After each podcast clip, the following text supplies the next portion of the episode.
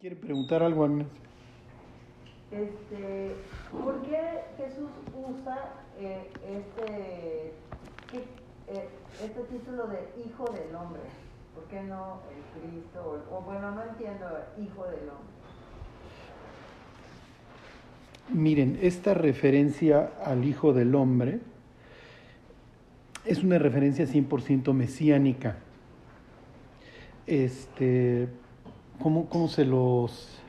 Jesús, miren, por ejemplo, lo que hoy vamos a ver, Jesús va a comentar ahí en la sinagoga de, de Nazaret, dice, oye, pues a ver si hiciste milagros en Capernaum, pues también hazlos aquí, ¿no? Y esto tiene que ver un poco con, la, con la, el resto de la historia que ya hemos visto. El caso es que Jesús en Capernaum, ya para estos momentos en su ministerio ya ha hecho muchos milagros, pero uno de ellos fue sanaron paralíticos, ¿se acuerdan? Y entonces Jesús le dice al paralítico, levántate, toma tu lecho y ya vete, ¿no? Ah, no, perdón, este, antes de decirle eso le dice, este, tus pecados te son perdonados. Y entonces los fariseos que están ahí en Capernaum y que están presenciando esta escena, se preguntan, y hasta cierto punto con razón, oye, ¿quién puede perdonar pecados sino solo Dios? Y entonces Jesús les dice algo, Ajá, que quién sabe si todo el mundo entendió. Lo más probable es que en esa zona, como lo hemos estado platicando, Galilea es un lugar que pudieran decir como con bastante celo por Dios y tienen esta idea de que Jesús anda recorriendo las sinagogas de ellos, dicen los evangelios, ¿no? O sea, eh, celosa. Ajá. Entonces el hecho de que haya sinagogas por todos lados habla de un pueblo que le interesa la reunión de la Biblia, ¿sí? Entonces Jesús dice, para que sepáis que el Hijo del Hombre tiene potestad para perdonar pecados. Entonces, les digo, tal vez no todos lo entendieron, pero los que conocían la Biblia sí. Una de las cosas que hasta la fecha los judíos discuten es si el Mesías es Dios o no. Ajá. Y la respuesta está en Daniel 7. Miren, váyanse a Daniel 7. Ajá. Esto es una escena de lo que se conoce como el consejo divino. ¿Ok? Sería una escena similar a la que encuentran ahí en cuando va a morir Acab, que dice Micaías vi a todo el ejército del cielo reunido y a Dios presidiendo, o Apocalipsis 4, ¿no? Está sentado, los 24 ancianos, bueno, antes los cuatro querubines, ajá. Es una típica escena. Para nosotros no es, como les diré, como común, porque no vemos así a Dios. Nosotros lo vemos como, como que no está nadie que le ande atendiendo, ¿no? Este, pero bueno, en la mentalidad de ellos así era. Entonces dice Daniel 7:13, miraba yo en la visión de noche y he aquí con las nubes del cielo, piensen en Mateo 24, el Hijo del Hombre regresa en una nube, ¿ok? Que venía uno como qué? Como un hijo de hombre que vino hasta el anciano de días, eso nos queda claro que es Dios, y le hicieron acercarse delante de él, y aquí viene lo importante. Y le fue dado dominio gloria y reino para que todos los pueblos, naciones y lenguas le sirvieran. Su dominio es dominio eterno que nunca pasará y su reino uno que no será destruido. Entonces, esta persona se acerca a Dios y Dios le da el dominio. Entonces, cuando Jesús está en Capernaum y dice, para que sepan que el Hijo, el hijo del Hombre tiene potestad para perdonar, está haciendo una referencia a Daniel 7:13. Ajá. Entonces, a ver, a ver, se me calman porque yo tengo el dominio y mi dominio nunca va a pasar y yo soy el hijo del hombre. Este, ¿Por qué? Porque esta es la forma como se acerca. Apocalipsis 5 tiene la misma escena, está sentado en el trono Dios y se acerca, pero Juan presenta a, esta vez a Jesús como un cordero inmolado. ¿Sí me explicó? Pero la misma escena, se acerca y entonces toma el, el rollo de mano del que está sentado en el trono y empieza a abrir sus sellos vienen los siete sellos y en qué acaban los siete sellos, en que acaba él tomando el poder. ¿Sí? Por eso es que la, Jesús se refiere a sí mismo. Está diciendo que es el Mesías, está diciendo soy ese de 7.13. Ajá. Lo que pasa es que el, el, Antiguo Testamento tiene varios, ¿cómo les diré? Varios perfiles o varias formas de ver al Mesías. Una es, pues, implacable, si me explicó, este, ahí viene el Hijo del Hombre, le dan el dominio y entonces aplasta a las bestias de las que hablaba arriba Daniel 7 y su dominio es eterno. Y otras veces es como un siervo. y, y obviamente el ministerio de Jesús pues la mayoría de las veces se presenta como siervo. Ahí, ahí sí le está dando un cayón a los, a los fariseos, porque dice, a ver, bájenle, o sea, soy el Hijo del Hombre y para que sepan que tengo potestad para perdonar pecados, le dice, a ver, levántate. y entonces es muy fácil que yo le diga a alguien, hijo mío, tus pecados te son perdonados. Otra cosa es que yo levante un paralítico. Y entonces Jesús les dice, ¿qué es más fácil decirle a este cuate? ¿Tus pecados te son perdonados o decirle que se pare? Y pues todo el mundo diríamos, pues decirle que le perdonan los pecados. Y Jesús diría no. Porque perdonar los pecados de este hombre me va a costar la vida. Ajá. Una última. Ajá. ¿Por qué a Ezequiel le dice hijo de hombre? Al otro, a Jeremías le dice Jeremías, a le dice Acaba, ¿no? Sí. Pero a él, ¿por qué le dice hijo de hombre? Porque no le dice por su nombre. Sí. Bueno, la pregunta que plantea Agnes es muy, muy buena porque además es la que sigue siempre. Ajá, porque a los dos los llama. Ajá. Este, miren, eh, la, la, expresión es este Ben Adam. Ajá. Adam es este, viene de Adama, que es tierra. Ajá. Adán o Adam es terrícola o terrestre. ¿Sí? O sea, a ver, Adán, tú eres terrestre, yo te hice de la tierra. O sea, realmente humano en hebreo sería terrícola o terrestre. Y el día que peques, te, te, hago cancha de arcilla de tenis, así que pórtate bien. Adán y Edom, Edom es rojo, entonces da la idea de arcilla. ¿Sí? Entonces, Adán, el día que peques te regreso a la arcilla, mi cuate, porque polvo eres y te regreso al polvo. Y Adán, bueno, todos acabamos cancha de tenis. Ajá. ¿A qué se refiere cuando Dios le dice hijo de hombre? a un cautivo en Babilonia, lo está poniendo en situación. O sea, mira, Ezequiel, tú ves la vida como, como un terrícola, tú te ves exiliado, ya, este, estoy perdido, porque además habito en una tierra que no es la mía y aquí tú no reinas. Entonces, desde el primer capítulo se presenta a Dios como majestuoso, con sus cuatro querubines, etcétera, como para darle el mensaje, mira, efectivamente eres un terrestre, pero yo todavía tengo un proyecto para ti y para tu pueblo.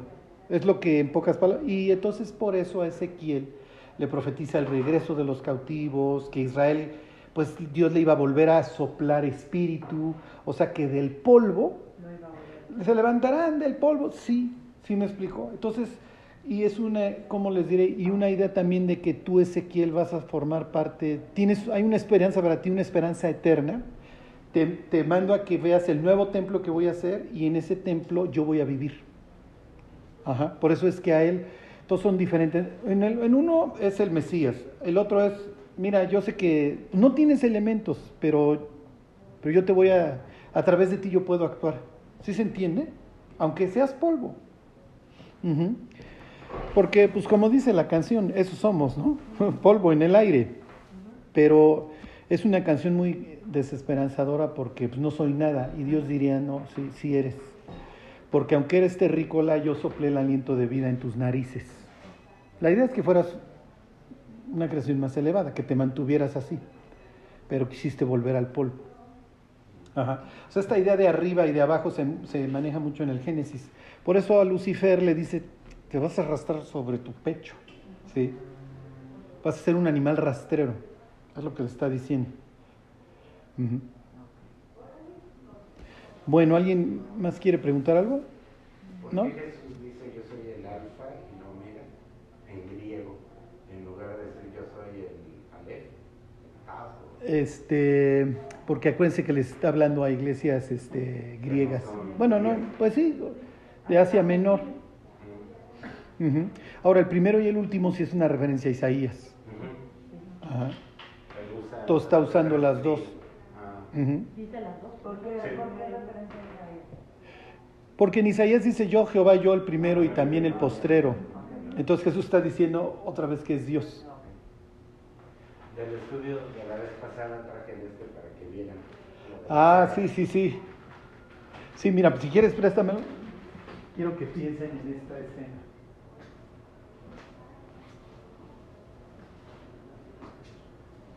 Bueno, Charlie vino sí muy paisano. ¿Se acuerdan que se tenían que hacer flecos, los flecos? Ajá, ajá. ¿Para qué? Para que literalmente no te prostituyas con lo que veas delante de tus ojos.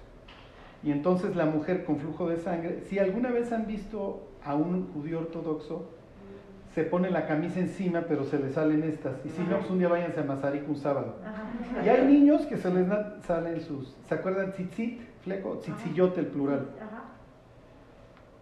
¿Ok? Entonces piensen que Jesús va camino a casa de Jairo. Ajá. Y llega ella. Y esto sería el canaf, esto es el ala o el extremo. Entonces llega ella y, y se voltea a Jesús, ¿quién tocó mi manto? Y para un judío, pues esta es una prenda que Dios le ordena, o sea, estás, y tú estás inmunda. Tú no debes de andar tocando esto. Bueno, piensen en esta idea de las alas. Digo, esto no era parte del estudio, pero piensen en Jesús un día antes de morir, agarrándose con todo en el templo con escribas y fariseos, en pleno templo y haciendo. Jerusalén, Jerusalén, que matas a tus profetas y apedreas a los que te son enviados. ¿Cuántas veces quise juntar a tus hijos como quién? Como la gallina. Como la gallina junta sus polluelos, debajo de sus qué? Ajá, y no quisiste. Y entonces es, ajá, eh, cobra vida el, cobra vida el pasaje. Porque, ¿qué es lo que ellos están viendo? Un hombre con, casi, casi, literalmente, ajá. Bueno, pues miren, les termino de contar la historia de Jesús en Nazaret. Es una historia, este, pues como van a ver, este, bastante, pues bastante extraña. Eh, a veces empezamos nuestras conversaciones con, con el pie izquierdo, ¿están de acuerdo? Este, no sé si les ha pasado, la otra vez mi mujer felicitó a una chava y le preguntó que cuántos meses de embarazo tenía. Y la chava no estaba embarazada. Entonces, yo, yo me he echado unos osos en mi vida. La otra vez le pregunté al presidente de una corporación multinacional que si trabajaba para la corporación. Yo no lo conocía. Y alguien de lado, o sea, se me quedaba viendo así como, ya saben cómo. No es la pregunta correcta.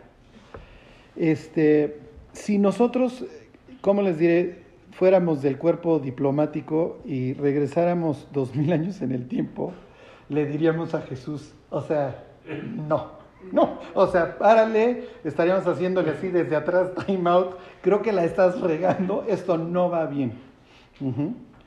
Este, piensen, les pongo otro ejemplo, piensen en Pedro. Pedro es llamado por Jesús para evangelizar a los gentiles.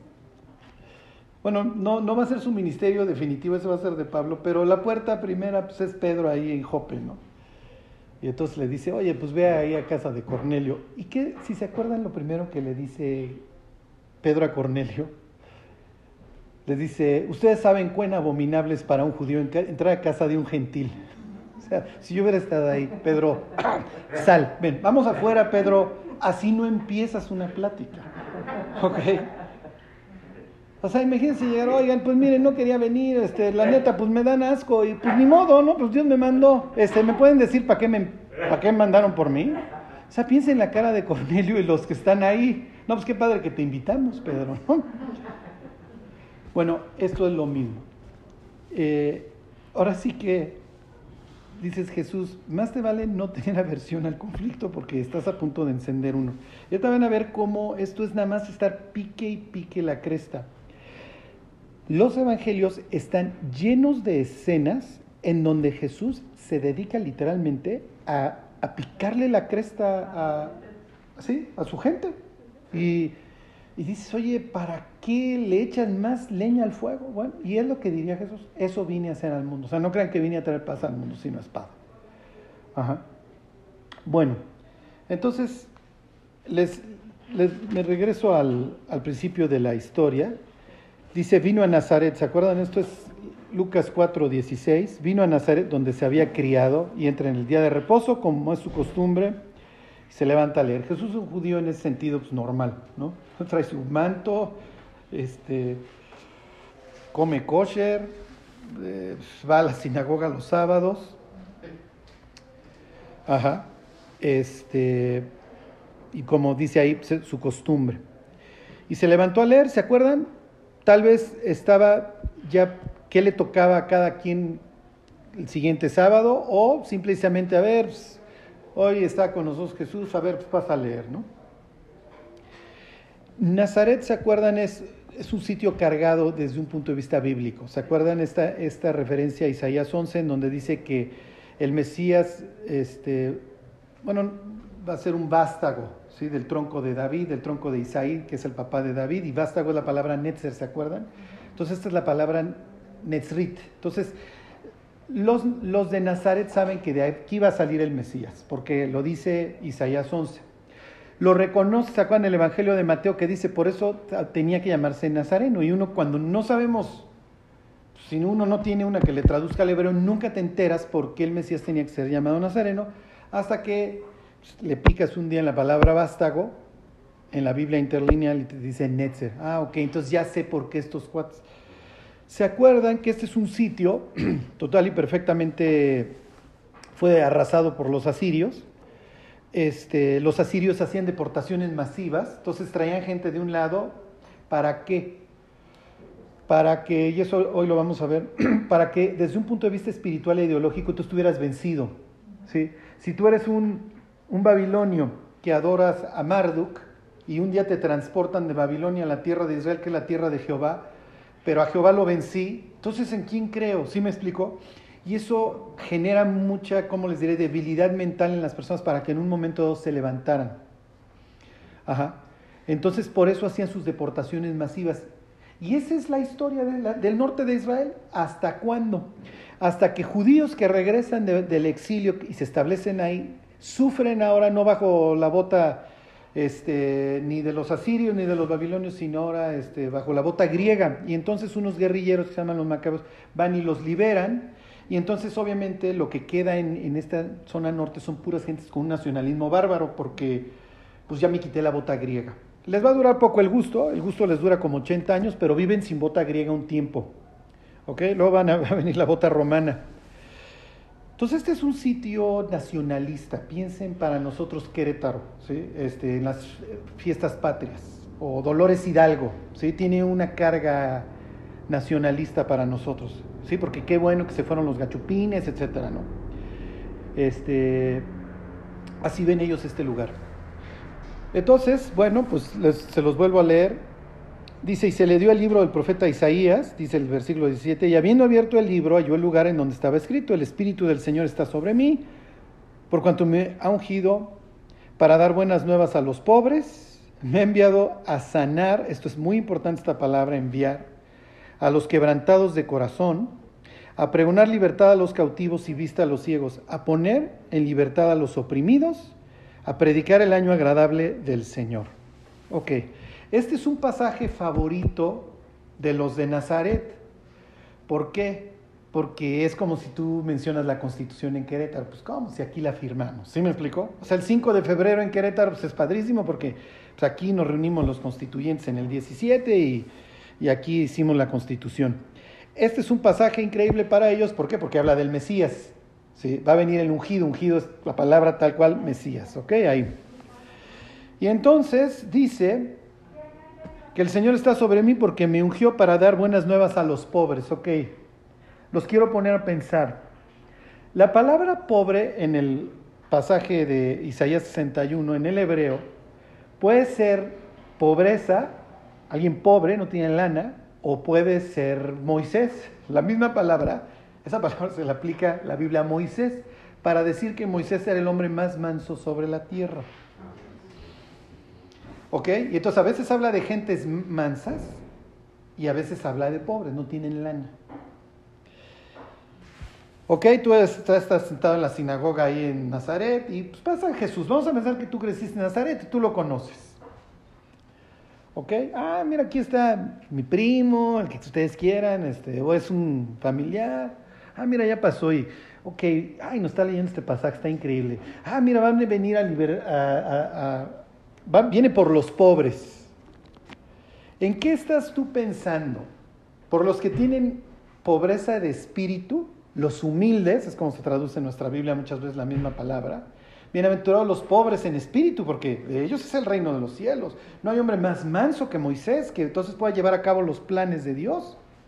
¿O estás pensando en la machaca? Ahora ya, ya va a venir el Mesías y ahora sí ya todos salimos de pobres. Fíjense cómo es una espada de, de dos filos. Porque si tú dices, no, yo soy muy espiritual, Jesús, yo sé que es pobreza espiritual por los que tú, ¿sí? O no, pues ahora sí ya vamos a salir de pobres. Yo les decía la semana pasada que, que los judíos acaban matando a Cristo porque no quieren un cambio de corazón, quieren un cambio de circunstancias. Entonces la palabra pobre, quiero que vean cómo todas estas palabras van cargaditas. ¿Sí me explicó? Vine por los pobres, imagínense, hoy viene Cristo, ¿no? Aquí, en, ay, miren, vine, ya me asomé a ver cómo están ahí en Inofut sus pláticas. Oigan, quiero decirles que yo vengo a salvar a los pobres.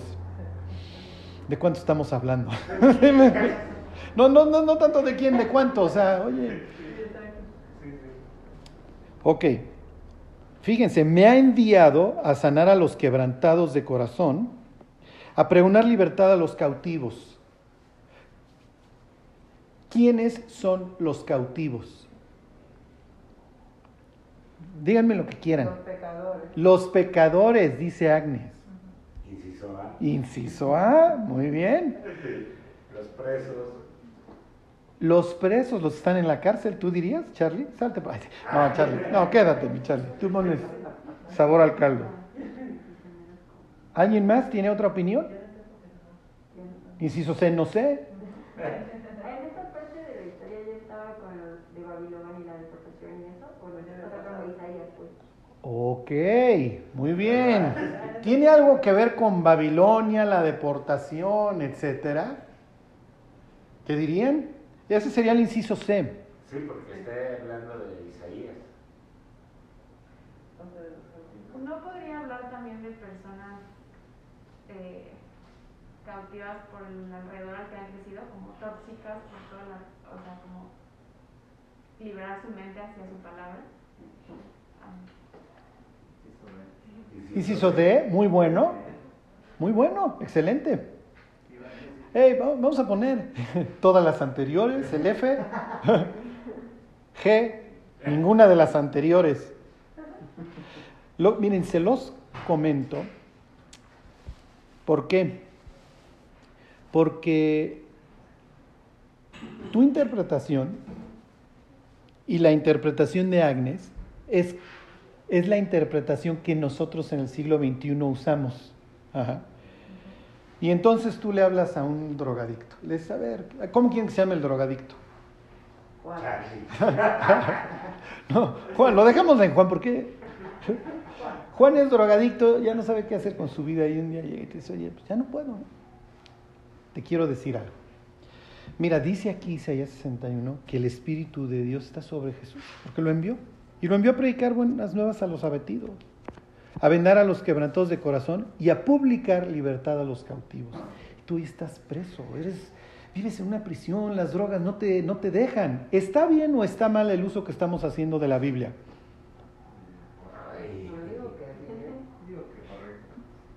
Ey, es como la usamos, ¿eh? Y está bien.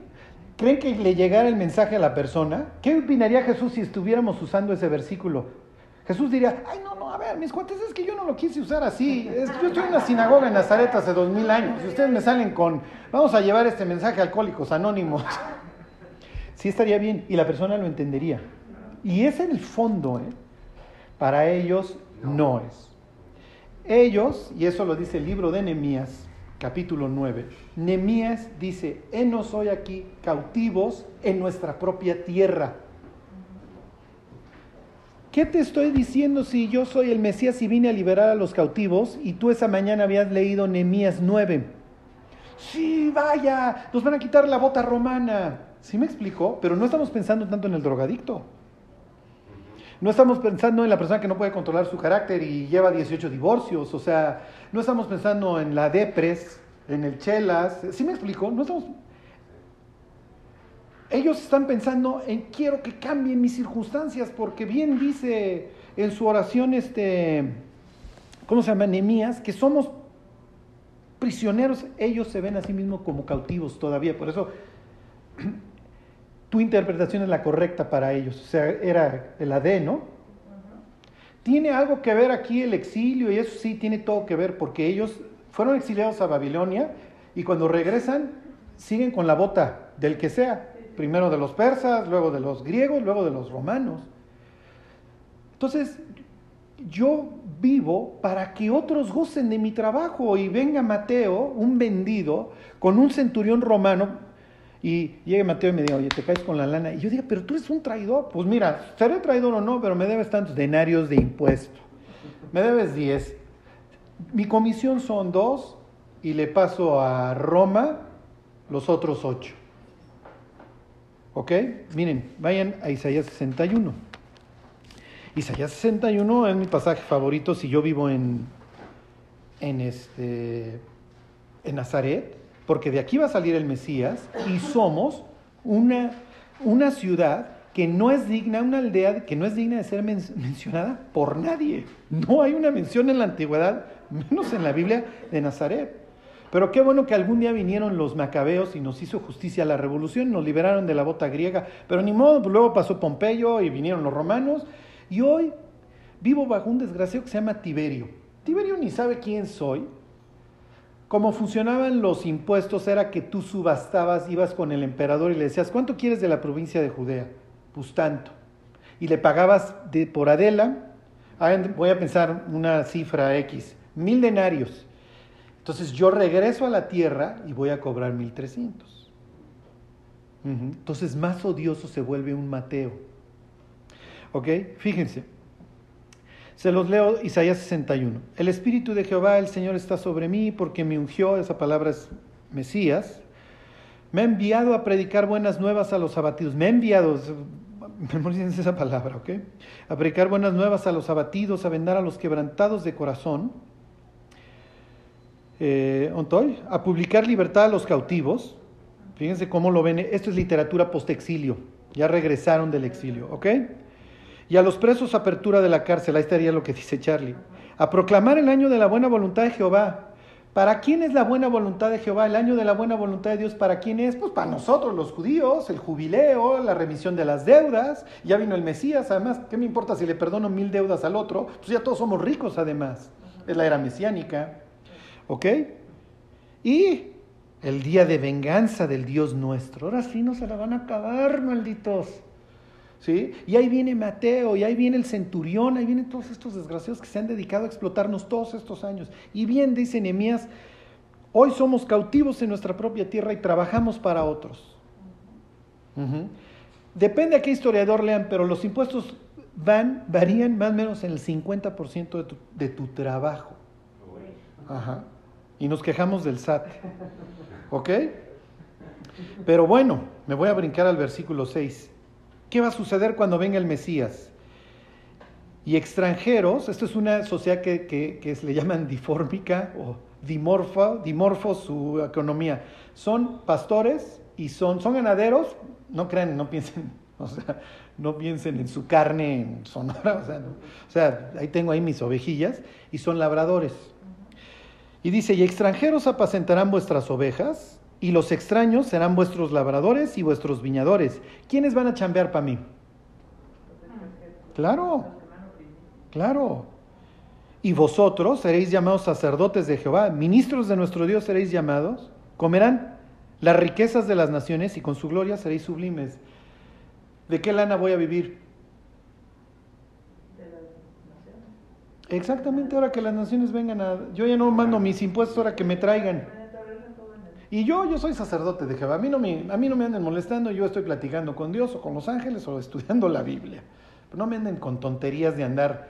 Ajá. Entonces, a ver, Ticio, o piensa nombre griego, a ver, Apolo, eh, no estás apacentando bien a las ovejas, me las tienes delgadas, ¿eh? Ándale, póngase a chambear. Este es mi sueño si yo vivo en Nazaret. Porque cuando venga el Mesías esto va a suceder. Hoy pierdo todos mi, mi, mi, viña, bueno, pues tengo que darle a Mateo que ya me vino a cobrar. O mi pesca, pues ni modo, una de las canastas.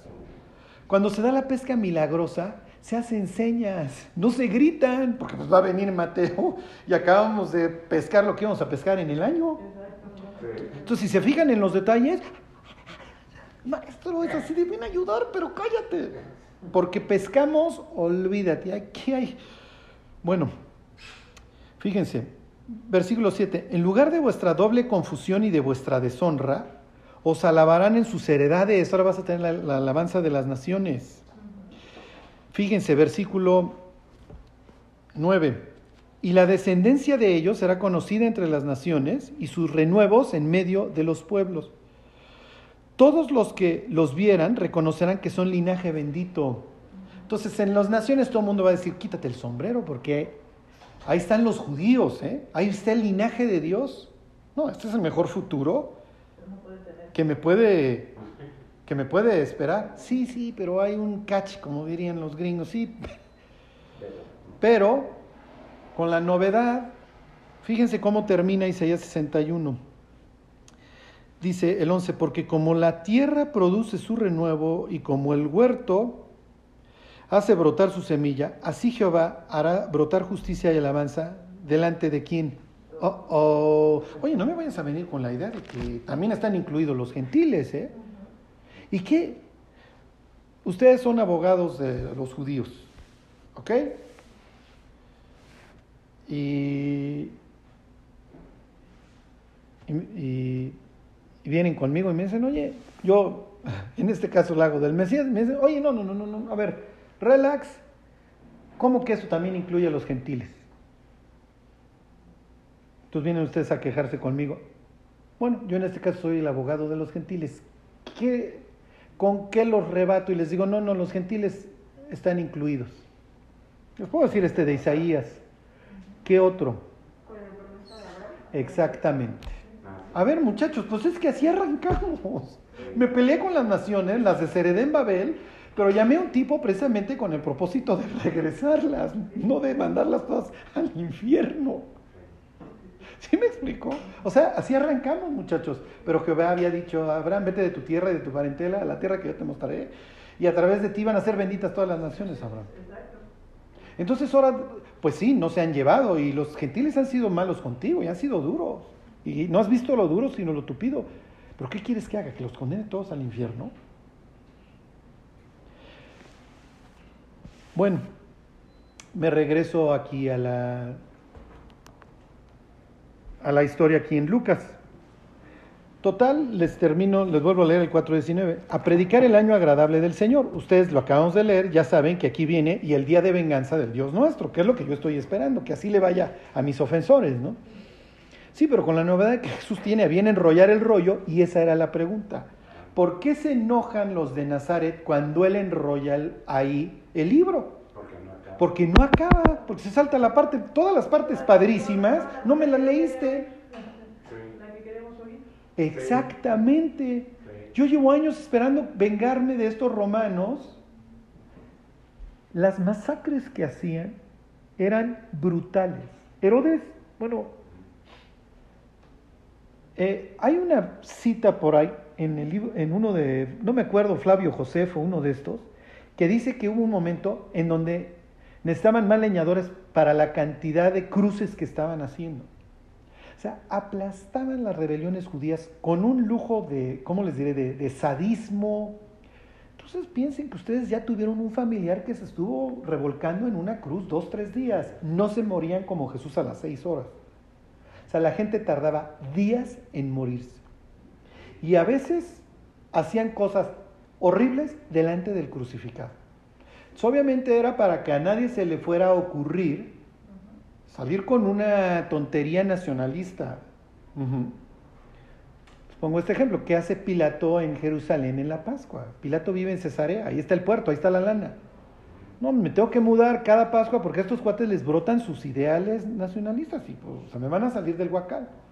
Y pues yo tengo que tener la provincia que me encargan piensen la etimología pro vincere, para el vencedor, tengo que entender a la provincia. Entonces, es natural que alguien en Nazaret viva con un odio brutal hacia los romanos, porque ya le tocó un familiar, lo, que sea. Bueno, y entonces dice el versículo 20, y enrollando el libro, lo dio al ministro. ¿Qué cara puso el ministro cuando, oye, falta, eh? No, a ver, como que nos, está, nos estamos quedando, nos estamos quedando cortos. Y se sentó a los ojos de todos en la sinagoga, y, y los ojos de todos en la sinagoga estaban fijos en él. Entonces imagínense que, qué increíble. Ya mi pasaje favorito, y justo cuando va a llegar lo padre, lo enrolla y este va y se sienta. Está insultando a la gente de Nazaret. Por eso todo el mundo se le queda viendo. Oye, pues te faltó lo importante. Y Jesús sale con la embajada. Esto se ha cumplido delante de sus ojos. No, no, no, no, no, espérate. O sea, mi Biblia dice en, en Daniel 7 que va a venir a tomar dominio y su dominio es eterno y a Dios gentiles. Y además antes me habla de carros de fuegos y de millares y, de, que ríos de fuego proceden de él y millares de millares le asistían a Dios. ¿eh? Y mi Biblia habla ahí en el libro de Malaquías del día grande de Jehová y que los malos van a ser como estopa. O sea, no me, no me vengas con tonterías de que esto se cumplió y delante. Esto es lo que yo estaba esperando toda mi vida y me sales con que tú, el hijo del carpintero, no, no, no. ¿Ok? Y entonces, aquí es donde, si hubiéramos, estado, hubiéramos hecho control de daños, ¿no? Jesús, ya párale, salte por favor de la sinagoga porque esto puede acabar muy mal. ¿Ok? Bueno, versículo 22. Y todos daban buen testimonio de él. Pues sí, creció ahí y pues nadie hay que lo haya escuchado decir una grosería. ¿Sí me explicó? O sea, tiene una fama correcta, ¿no? Pero pues finalmente alguien más de la comunidad. Y estaban maravillados de las palabras de gracia que salían de su boca y decían, ¿no es este el hijo de José? ¿Ok? Para empezar, este no tiene de divino nada, este es el hijo de José. En el mejor de los casos, ¿se acuerdan? Él les dijo, sin duda me diréis este refrán, médico, cúrate a ti mismo. De tantas cosas que hemos oído que se han hecho en Capernaum, una de las cosas que ya platicamos es el levantamiento del paralítico, otra es un endemoniado en la sinagoga, más todos los que cuando terminó un día el sábado vinieron. Dice, haz también aquí en tu tierra. Acuérdense que empezamos viendo esta historia en Marcos y Marcos tiene al Gadareno, a la mujer con flujo de sangre y a Jairo, que son puros fuertes que aprueban en la fe, que se abrazan con todo de Dios. Y entonces si nosotros seguimos yendo esta historia, vamos a pensar que Jesús entra, Marcos no da estos detalles que da Lucas, y entonces llega Jesús a Nazaret y uno viene pensando, no, puros campeones de la fe, el Gadareno, la Chava, etcétera. Este, y entonces Jesús, pues, a ver, oigan, pues sí hago milagros, ¿eh? Pero el problema es que hago milagros con los pobres, pero pobres en espíritu. O sea que no tienen nada que ofrecerme y se vuelcan con todo. Le hace el gadareno, le hace la mujer con flujo de sangre o le hace un señor que tiene a su hija agonizando, que no tiene en ese instante nada que ofrecer y que lo único que quiere es que Dios obre. Y añadió, uy, uy, uy, de cierto os digo que no hay profeta, que ningún profeta es acepto en su tierra. Eso pues, nos lo sabemos el dicho, ¿no? No hay profeta si no honra en su propia tierra. Y en verdad, y aquí viene ya el acabose. Y en verdad os digo que muchas viudas había en Israel en los días de Elías, cuando el cielo fue cerrado por tres años y seis meses, y hubo una gran hambre en toda la tierra. Pero, ninguno de, pero a ninguna de ellas fue que enviado. El Espíritu de Jehová está sobre mí porque me dijo el Señor, me ha enviado. Entonces, ah, esta idea de que envío al Mesías, envío a los profetas. ¿Quién es el que envía? Dios. Dios. Y Dios está viendo una hambruna en su tierra y hay muchas viudas que necesitan ayuda, pero Dios va a enviar a un sitio total y perfectamente, desde un punto de vista espiritual, inhóspito. Dice, miren, a ver muchachos, durante la hambruna en los tiempos de Elías había muchas viudas, pero Dios envió a Elías a la ciudad de Sarepta, le hace entre Tiro y Sidón, en donde gobierna Baal, ahí en Fenicia. ¿Ok? Para los antiguos, los dioses gobiernan en cierto lugar. ¿Ok? Allá en el noroeste gobierna Baal, en el este, noreste gobierna Marduk, allá en el sureste, en Egipto gobierna Ra, aquí gobierna Jehová. Allá con Moab, Quemos y con los moabitas, digo, y con los amonitas, no quién era su Dios, pero cada quien tiene su Dios. Y, bueno, Jehová, pues tú obras en tu tierra, pues que no hay viudas, no hay gente necesitada en medio de esta hambruna, pues claro que las hay. Y entonces, bueno, pues la envió, envió a, Elías a una viuda en Sidón. Yo siempre le pregunto a las personas, bueno, en Fenicia, cuando hay pasaje que involucra a Tiro o a Sidón, yo siempre le pregunto a las personas, ¿a qué huele Tiro? Y los que ya me conocen dicen, huele a azufre, porque la Biblia compara a Lucifer con el rey de Tiro. O sea, es, tan, es, una, es una zona, desde un punto de vista espiritual, tan podrida que Dios, para comparar al diablo con alguien, agarra al rey de Tiro. Nosotros tenemos pues varios funcionarios que pudiéramos, que le pudiéramos decir, mira Dios, cuando quieras nuevamente, pues aquí te presentamos a varios mexicanos, ¿no? Pero bueno, el caso es que Tiro apesta, toda esta zona apesta azufre. Y el gran profeta Elías acaba en esta zona. Y entonces llega Zarepta, entonces se, bueno, empieza la hambruna y le dice Dios, Elías anda por todos lados, o sea, un día vayan escribiendo en todos los lugares a dónde va, este tipo parece ultramaratonista. El caso es que va y se presenta en el occidente con Acab y le dice acá, pues no va a llover porque pues, estás haciendo un desastre tú y tu mujer adorando a Baal. La mujer de Acab es de esta zona y importa el culto a Baal. Entonces todo mal. Entonces, menos razonable Dios mandando para allá a su profeta. O sea, si ya éramos muchos y parió la abuela, te quejas Dios de Baal y mandas a tu profeta pues a la tierra de Baal, pero bueno. Entonces le dice Dios, bueno, ahora vete para el oriente, vete al Jordán y ahí en el río pues yo te sostengo. Y entonces ahí está este viviendo por fe y le traen los cuervos la carne y bebe del río, dice dos veces ahí, que es Primera Reyes 17, que él anda bebiendo del río. Un día se seca el río. Pues mira, pues te puedo seguir mandando los bisteces, pero pues te los pasas a golpe de pecho y brinco porque ya no hay agua. Y no hay agua. Y entonces, bueno, pues ahora vete a Sidón, bueno, vete a Zarepta. ¿Qué está pensando Elías? ¿Qué onda? Pues ni modo. Ajá. Pero además, pues sí, tiene lógica hasta cierto punto porque, pues aquí, este, pues va a estar escaseando el agua. Entonces llega allá, que, pero tampoco allá es coser y cantar. Llega a la puerta de la ciudad, la puerta de la, ciudad eran muy importantes. ¿Sí? Y se encuentra una viuda. Y entonces, oye, ¿me das un vaso de agua? Esta misma escena más o menos se repite al principio de Génesis 24 cuando va también a Aram. Esto es en otro lado, este es el noreste pero llega el enviado de Abraham y le dice a la muchacha para saber si es de Dios o no, oye, ¿me das de beber? Es como una prueba, ¿no? A ver, porque, ¿por qué? Porque yo soy extranjero. Y entonces, y pues los fenicios y los judíos, mucho menos un profeta, nos llevamos. Entonces llega y le dice, oye, ¿me das un vaso de agua? Sí, piensa en Jesús con la mujer samaritana.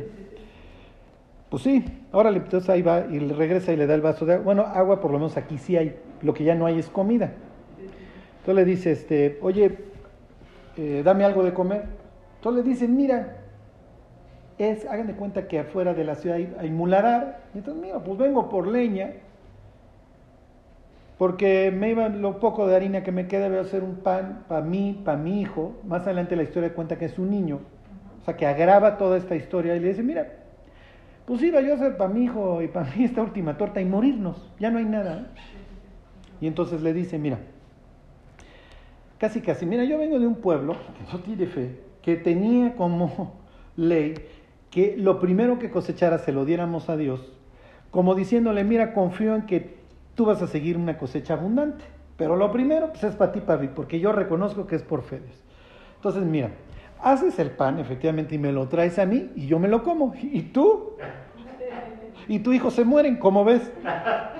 No le dice eso, pero sí le dice, me traes el pan a mí primero. Porque Jehová dice que no va a escasear la harina ni el aceite. Sí, sí, mi cuate, pero con una novedad. Aquí es territorio de Baal. Y ahorita lo vamos a ver que esa es la idiosincrasia y no está mal, ¿eh? En la siguiente historia. Aquí es territorio de Baal. Y tu tal Jehová, pues sí, le habrá hecho el paro a David con Goliat y le habrá hecho muchos paros en la salida de Egipto y en el éxodo a su pueblo. Pero aquí gobierna Baal. Baal es el dios de la tormenta, también de la fertilidad. ¿Qué está pensando ella? A ver, este me viene con su rollo de Jehová, pero Baal tampoco es que esté muy cumplidor, ¿eh? ¿Y si Jehová es el bueno? Sí, pero si Jehová es el bueno, ¿por qué no está ayudando a su pueblo? ¿Será que se están portando mal? Ok. Más allá de cualquier razonamiento, ¿qué piensa ella? Ya me voy a morir. Si Jehová es el bueno, pues Jehová fue el bueno, ya me voy a morir. Y entonces pongo toda mi confianza en que efectivamente este sea el bueno. Pongo mi vida. Y entonces imagínense mientras está cocinando y el niño está llorando, lo que ustedes quieran, y está cocinando para loco allá afuera, vestido de piel de, de, de pieles y un cinto ahí. A ver si, a ver si sí.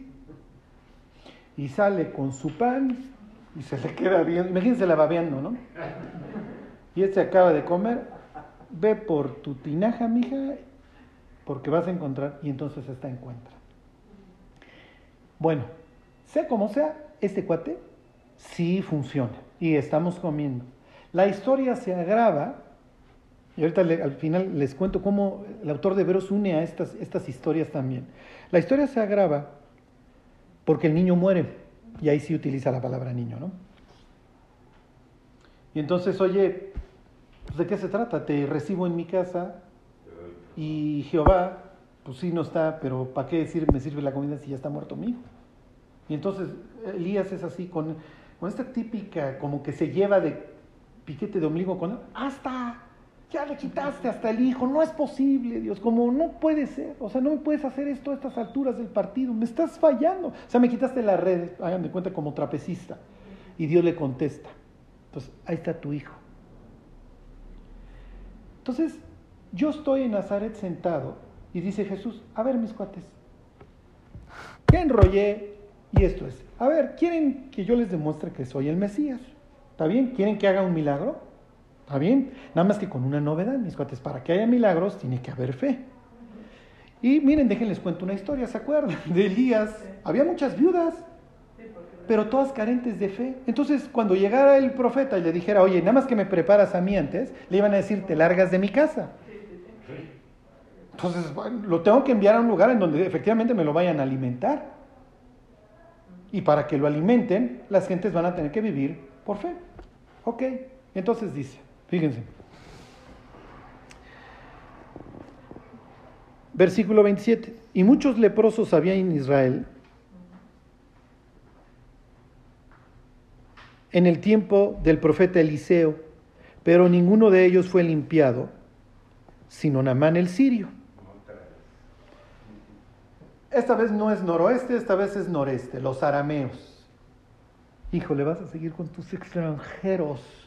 Los extranjeros van a ser los que apacienten mis ovejas, los que labren mis campos. Yo voy a ser linaje bendito, yo voy a ser sacerdote. No me interesan los extranjeros.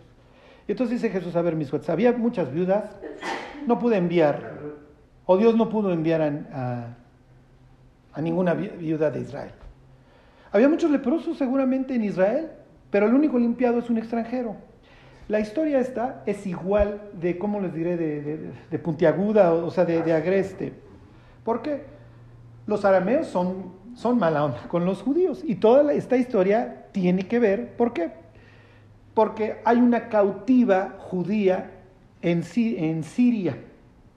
¿Se acuerdan? ¿Por qué? Porque los sirios iban por esclavos tantito a Occidente y se los traían. Entonces tienen una esclava judía, desde ahí expatriada. Desde ahí ya no me gusta esta historia, es una historia horrible. Y entonces ahí está la señora barriendo. Y entonces le dice a la jefa, a la patrona, oiga señora, fíjese que este, si usted, si su marido o mi señor, la palabra Adonai, si mi señor fuera este, con el profeta allá, lo curarían de su lepra. ¿eh? Y la expresión que se usa para Namán es Gibor, que se le aplica la Biblia a David, se le aplica a vos. se le aplica a Samuel, o sea, es un grande, un poderoso. Y la Biblia se le aplica a Naamán. Naamán es un grande. Ajá. Y entonces, pues piensen en este grande, que además es como su, su líder militar, va con el rey si- sirio y le dice, oye, pues ¿qué crees? La muchacha ahí en la casa, la judía, esta esclava que tenemos, este, no se saquen de onda, pero este es el contexto, ¿ok? Dice que si voy con el profeta allá, que él me sana. Oh, no, pues claro. Y entonces dice el rey, pues tengo que quedar bien con mi super Rambo. Este, yo hago una carta al rey, no te preocupes. ¿Y qué hace con la carta? La envía. Aquí todo es enviar. Y entonces le dice, te envío a mi siervo Namán para que lo cures de la lepra. Todo es enviar, todo es enviar. ¿Ok?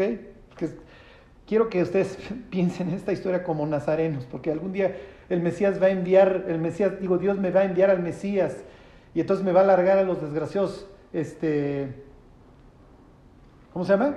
Extranjeros. Sí, pero resulta que también Dios envía a Elías para allá y luego el extranjero envía aquí a su gente y aquí me la curan. A todo el mundo envía, pero yo nunca soy el beneficiario. A menos que, y esa es la conclusión. ¿eh? Bueno, el caso es que llega Naamán con el rey. Dice, oye, pues me envía mi, mi jefe que si me sanas. Y el otro, incredulazo, se rasga las vestiduras. Tú nada más vienes a espiar, pues obviamente lo odia. Tú nada más vienes aquí a espiar y andan buscando este, ocasión para, para destruirnos. Se entera Eliseo y le dicen, oye, pues resulta que vino este tipazo, pues todo el mundo se entera. Este, y que dicen que lo mandaron que para que lo sanen de la lepra. Que venga y vas a ver si no hay profeta en Israel. Y entonces llega a casa de Namán. Bueno, imagínense que ustedes son muy buenos haciendo chocolate caliente. Ajá. Y el más grande productor de chocolate, comerciante de chocolate en el planeta, dice, voy a lanzar una línea de chocolates mexicanos. Y a mí me dijeron que en una casa, ¿dónde la quieren? Xochimilco. En Xochimilco. Hay un cuate que hace un chocolate caliente increíble. Y entonces viene el suizo, este obviamente es el CEO de la compañía, y le dice el dueño, el accionista principal. Dice, oye, fíjate que me voy a ir a México, me voy a llevar el avión corporativo, me voy a estar una lana, porque voy a ir a hablar con fulanito, porque pues, quiero entender la esencia del chocolate caliente mexicano, y este tipo vive en un pueblo ahí recóndito. Está bien. Y entonces llegan las Mercedes, los guaruras, y tú estás, ya sabes, ¿no? Acá. Y entonces, oye, que allá afuera está Fritz, como le quieran poner, Fritzkan, que viene desde Suiza, que va a lanzar un producto. Y le dices a la muchacha, oye, dile que no me ande molestando. Pero que Tony, el taquero allá, que sabe mucho de la esencia, que pruebe sus tacos al pastor y que le van a encantar y ahí va a conocer la esencia de la comida mexicana. ¿Sí me explicó? Nadie lo haríamos. Que pase Fritz. ¿Sí me explicó? Ya salí de pobre. La historia lo carga así porque Namán viene lleno de dinero. O sea, maneja cifras, 5 mil piezas de plata, 10 ci- este, de oro, 10 ciclos de plata, 10 mudas. O sea, trae todo un guardarropa para la época. Y entonces llega el otro cargado, o sea, llega a la casa de Namán y Namán, perdón, de Eliseo. ¿Y qué hace Eliseo? Lo manda que se... Eliseo lo envía, exactamente, envía a quién, a su siervo, envía al siervo, todo, todo es enviar, acuérdense aquí. Y entonces le dice, ve y dile a este tipo que no lo voy a recibir. Jesse, Jesse. Exactamente. Ve y dile que no lo voy a recibir, ¿eh? Que se vaya al Jordán. Si alguna vez han ido al Jordán, No sé. Sí. bueno, los que han ido al Jordán sí dices, oye Dios, pues sí está chafa tu río, la neta, o sea, la neta hasta el Usumacinta y el Bravo y obviamente el Mississippi, pues sí están más grandes, ¿no? El papaloapa. Ajá. Y entonces le dice, oye, que te vayas a sumergir al Jordán. No, esto es, dí- díganle que vaya con Tony y que se eche unos tacos al pastor. ¿eh? Obviamente monta en cólera el otro. O sea, no sabes con quién estás tratando. O sea, yo tengo la potestad para arrasarlos en este instante. ¿Estás loco o qué? Y obviamente se ofende. Y entonces cuando va en el camino le dice a alguien sensato, oye, pues si te hubiera hecho pedido algo difícil, ¿no lo hubieras hecho? Pues ya hazlo. Es lo mismo que la pobre viuda allá en Sarepta, ¿no? Pues si de por sí me voy a morir. Igual y Jehová es el bueno.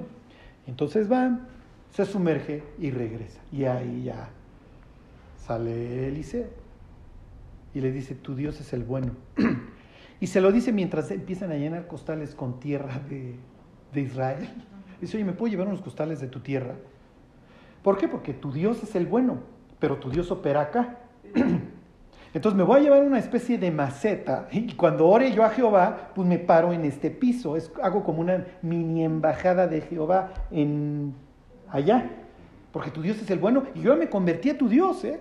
Oye, te pido un favor. Luego el rey me pide que lo acompañe a su templo y pues se recarga en mí. Si bajo tantito la cabeza, ¿verdad que no hay bronca? Ya, bájale, no te preocupes. Sé feliz, mi cuate.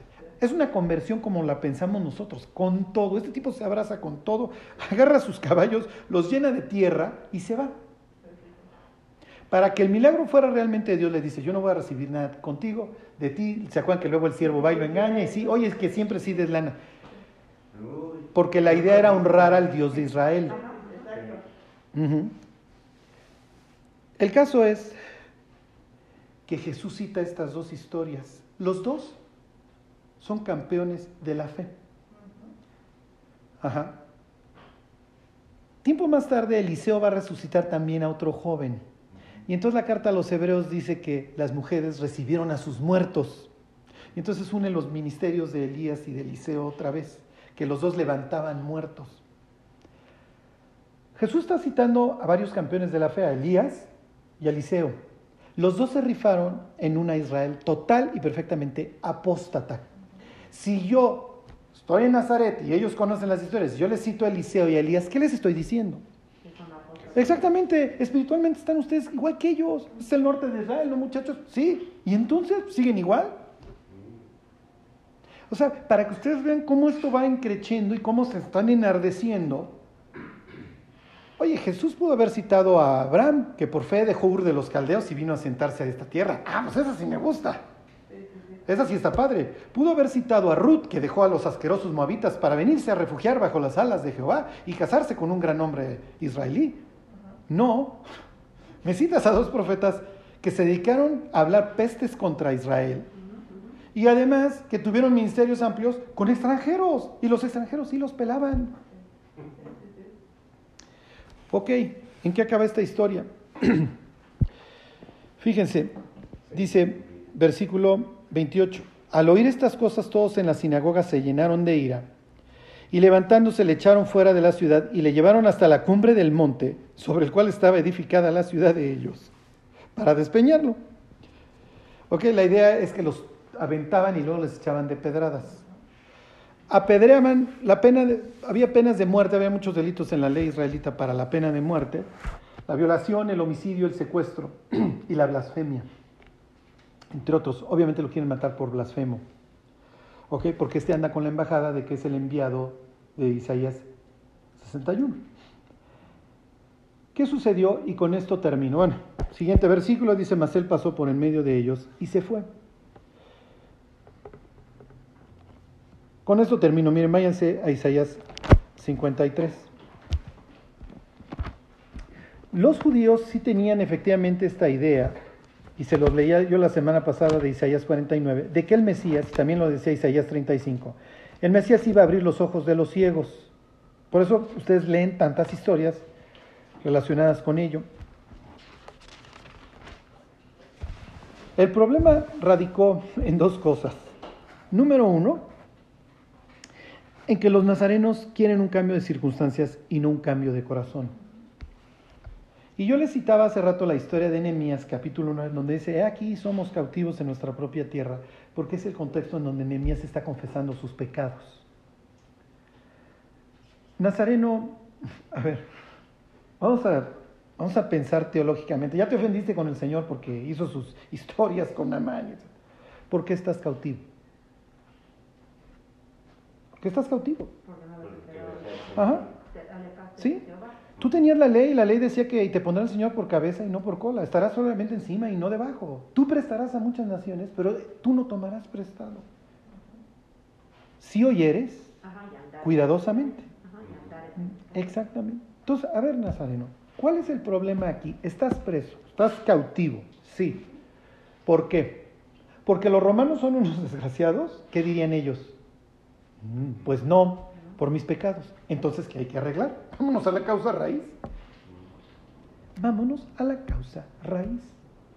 Y entonces, desde un punto de vista, a ver, ¿te gusta la teología? Y se saben ustedes todas estas historias. Va a venir el siervo de Jehová, ¿te gusta Isaías 61? Pues está bien. Pero más unas páginas allá atrás, dice que el Mesías no va a traer toda su gloria. ¿Por qué? Porque si viene con toda su gloria, lo que se te va a hacer más fácil es arréglame los problemas, pero no, no arregles mis pecados. Fíjense cómo dice Isaías 53.1. ¿Quién ha creído a nuestro anuncio y sobre quién se ha manifestado el brazo del Señor? Subirá cual renuevo delante de él, y aquí viene lo que les quiero decir, y como raíz de tierra seca, no hay parecer en él ni hermosura.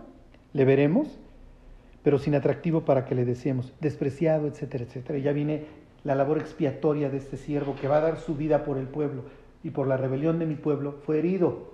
Cuando haya puesto su vida en expiación por el pecado, verá linaje. ¿Sí? Todos nosotros nos descarriamos como ovejas, pero Dios cargó en él el pecado de todos nosotros. ¿Sí? ¿Sí se entiende? El siervo de Jehová, que le va a dar vista a los ciegos, que eso dice Isaías 49, va a venir y sí, efectivamente, va a liberar a los cautivos y le va a dar la vista a los ciegos y a los quebrantados de corazón y les va a poner su óleo de gozo, etc. Y efectivamente, los extraños van a labrar la tierra y lo que ustedes quieran. Sí, muchachos. Pero el siervo va a parecer raíz de tierra seca. Bien, la siguiente vez que se coman unas cebollitas en la taquería y se coman la cebolla y se queden con la pura raíz, digan, pues sí, efectivamente no haría yo un arreglo floral. si me quiero ligar a alguien, no le mandaría un arreglo floral de puras cebollitas comidas. Porque efectivamente una raíz de tierra seca no tiene ningún atractivo. Entonces llega a Nazaret una persona común y corriente, con cero atractivo, a decir, yo soy el Mesías. Y miren, ¿qué quieren? ¿Quieren milagros? Los hago, ¿eh? Pero voy a requerir algo de, de su parte. Voy a requerir fe. Y ese fue y esa fue la triste historia de Jesús en Nazaret. Cuando crucificaron a Jesús, ¿qué habrán pensado? Qué bueno porque ya le tocaba. ¿O habrán pensado Isaías 53? Bueno, tal vez sí era el siervo de Jehová, que iba a venir sin gloria para que lo deseáramos. Es decir, no que lo deseáramos por su gloria, sino que realmente buscáramos en él lo que necesitamos. ¿Y qué es lo que busca el pecador? ¿Qué es lo que necesita el pecador? Perdón. Bueno, pues vamos a orar y le damos a Dios gracias por el perdón que Él nos consiguió ahí en la cruz. Dios, te queremos dar gracias por, Dios, por todo lo que tú nos has dado y sobre todo, Dios, porque tú nos perdonaste ahí en la cruz, porque enviaste a tu Hijo a la cruz, Dios, a morir por nosotros, porque lo enviaste a buscar y a salvar lo que se había perdido y Dios, así estábamos. Dios, danos gracia, danos paciencia con los perdidos que no estemos esperando solamente el juicio sobre ellos, sino llévanos Dios a, realmente a proclamar las buenas nuevas de que en ti hay perdón, Señor. Te lo agradecemos en el nombre de Jesús. Amén.